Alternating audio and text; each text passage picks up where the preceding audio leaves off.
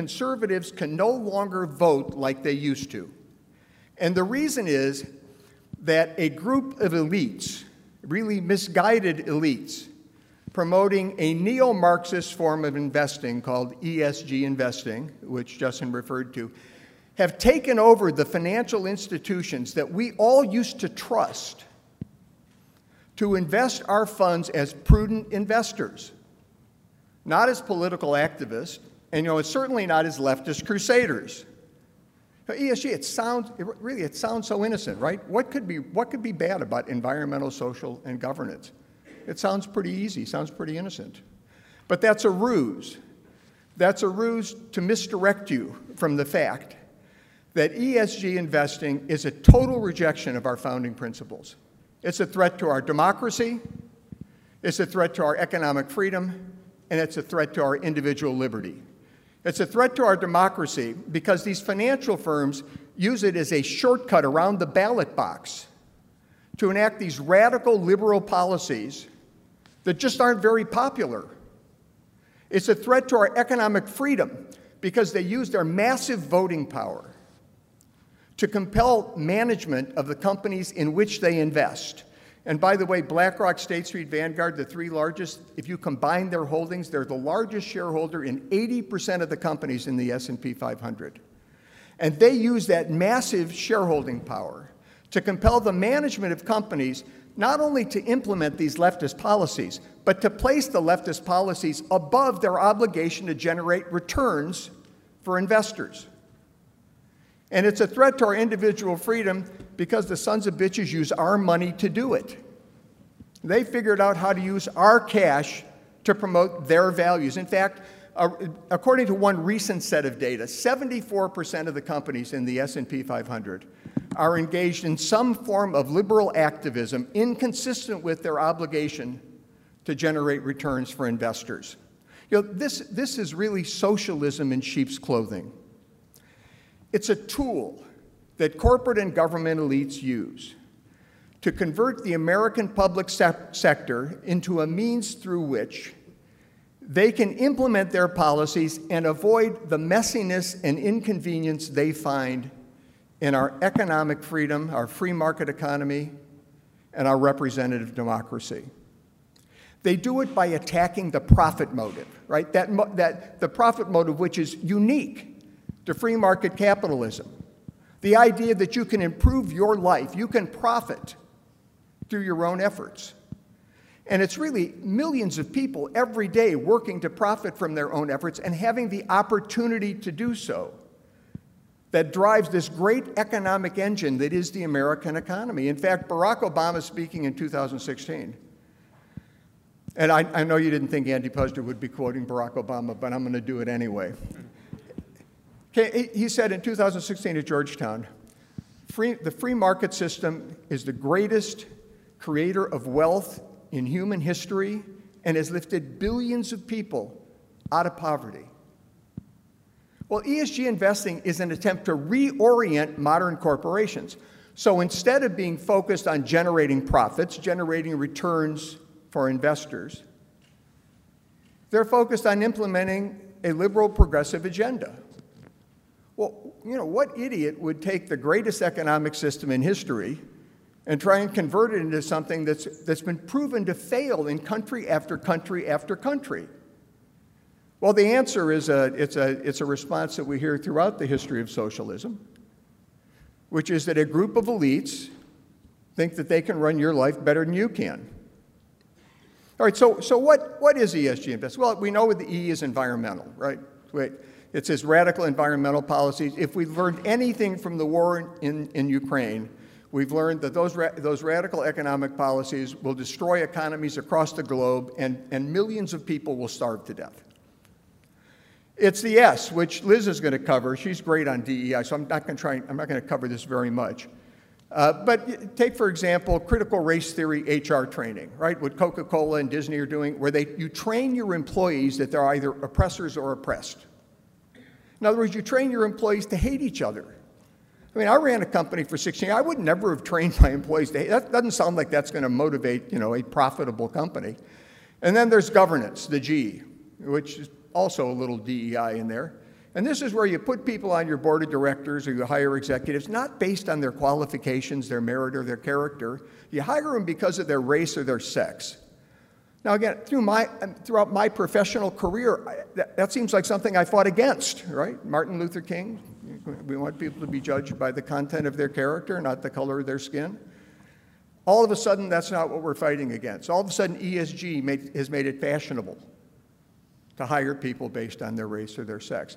But it doesn't stop there, and you know, Justin covered some of this, but for example, you've got companies out there now who were contributing to the defund the police movement, Black Lives Matter, defund the police. $90 million contributed to Black Lives Matter. How many of you wanted to defund the police? Well, I'll tell you what, if you've got a retirement plan or a 401k plan, or even just an account with an investment advisor, I say the chances are about 99 out of 100 that you funded defund the police. Because the corporations in the S&P 500 that contributed $90 million to these Black Lives Matter people, so apparently they could go out and buy a bunch of nice houses, and then claim that they shouldn't be prosecuted or pursued because that was the system they were fighting, the system that would prosecute them for spending the money on things they weren't supposed to spend it on. But that's a whole other lecture. Leaving that aside, if you are invested in those funds, they use your money, money that could have been used to reduce the expenses of the company you invested in and therefore increase its value, or that could have been used to pay you dividends. This is your money. That's funding defund the police. Or another thing Justin mentioned, said, you know, companies, there's now 90 companies in the S&P 500 that announced they're going to send women to other states to have abortions if they're restricted in the state they're in. I don't know whether you're pro-life or pro-choice. It really doesn't matter. If you're pro-life, do you really think it's appropriate that companies would be taking your money? You've invested in these. This is your money. And spending your money to pay to move women to other states to get abortions. Even if I were pro-choice, I wouldn't want a company to do that. I'd want the company to focus on profits for me. So how do we get companies to focus on profits for us? Well, there's a couple of ways. One is Strive, which Justin has mentioned, and you invest in Strive. You'll be in the same products as what BlackRock invests in, but they will vote those shares differently. I'm the CEO, excuse me, I'm not the CEO, I'm the chairman of a company called Second Vote. We also offer financial products. And by the way, Vivek and Justin and I, we're all very good friends. This is not like, you know, we're like, you know, Germany versus France in World War II. We're not at war with each other. But we offer alternative products. We offer 2 ETFs, exchange-traded funds, which you can purchase, you know, easily. They're publicly traded. One is called Civil Safe Society, and if you invest in that ETF, you will not be investing in companies that want to defund the police or support open borders or oppose the Second Amendment, you know, the kind of Civil Safe Society type issues. We exclude them from our investment universe, and we have a pro-life ETF that excludes companies that support abortion. So these 90 companies that have announced that they're going to be sending women to other states would not be in that investment. In fact, 85 of them already weren't. So there's only 5, you know, an additional 5 that were taken out of the investment universe. But the letters for that are LYFE, so EGIS and LYFE. We also have indexes. We have 4 indexes which are generally preferred by large investors, institutional investors. One of them is called Shareholders First. And it's a really interesting concept, and it directly addresses the ESG issue. In the Shareholders First, we only invest in companies that are politically neutral. We license there will be shortly be an ETF that's also Shareholders First, but right now it's just an index, so you'd have to talk to your broker and get a separately managed account. But with Shareholders First, we license research. There's this company that does a very detailed audit of every company in the S&P 1500, so the largest companies in America, small cap, mid cap, and large cap, and rates them. Either 1 is liberal, 2 is leans liberal, 3 is neutral, 4 is leans conservative, and 5 is conservative. The Shareholders First product only invests in companies that are 3, and there's a really interesting investment philosophy behind this. The philosophy is that companies focused on profits will be more profitable than companies that aren't. Everybody looks to me like I'm going to say something else after that, but that's really it. I ran a company for 16 years. I can tell you, it's hard enough to make a profit when you're focused on it. let alone when you're focused on trying to change the world consistent with some leftist political agenda. The other thing you can do besides investing with Strive or with Second Vote, and I hope you'll invest with both, but what you can do beyond that is go to your state legislators and encourage them to pass some legislation. I drafted a bill about a year and a half ago that we now have model legislation. It's been honed to a very sharp point by people at the Heritage Foundation and people at the American Legislative Exchange Council. So we have model legislation at Heritage and model legislation at ALEC. And this legislation makes it very clear that the fiduciary duty obligations in the state that passes this bill would prevent ESG investing because it was not in the monetary interest of the people on whose behalf you're investing. Now, every state already has fiduciary duty laws, and 19 attorney generals recently came out and said, hey, you know, these laws, fiduciary duty, they don't allow ESG. You have to focus on returns to investors, not on your political goals. And then BlackRock came out with like a lengthy response to that, saying that, you know, they thought ESG was completely consistent with fiduciary duties. And by the way, BlackRock has more money than God. They're going to hire the best lawyers in the country, in the world, and a bunch of them to come in and argue that everything they do is consistent with fiduciary duties. That's why this bill is important, because this bill makes it clear that it is not consistent with their fiduciary duties to invest based on ESG investment criteria. That, you can get all the lawyers in the world. If the law says that, the fight's over. The law also takes back, any state that enacts it will take back all of its voting authority. All the voting authority that's out to BlackRock, State Street, and Vanguard, the state takes it back. It says, you can't vote our shares anymore. Florida, by the way, has already done this.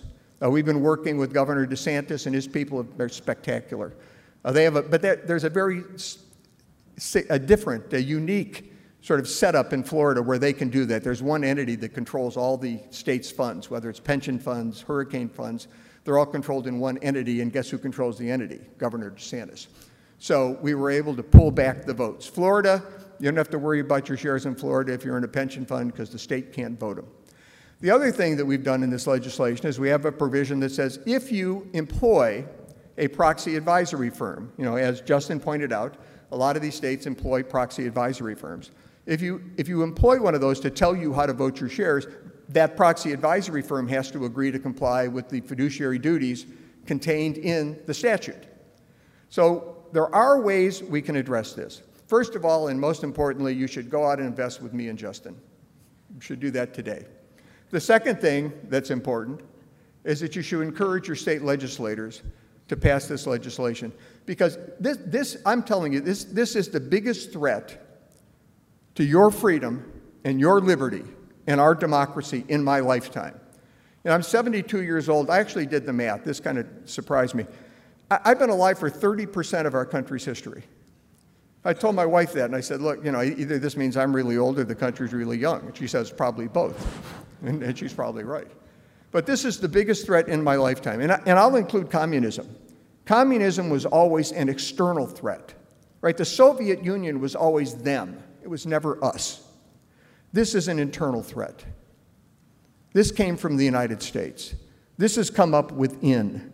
Now, it's spread out to Klaus Schwab and the World Economic Forum and Brian Moynihan at Bank of America and Larry Fink and every other, I don't want to use any adjective here that are inappropriate. How about evil? Any other evil people you can think of. But it started here. This is internal. This is a serious threat. There are ways you can act. There are ways you can react to this. I hope you'll do so. May God bless all of you, and I'm going to turn it over to Theo. Thank you very much.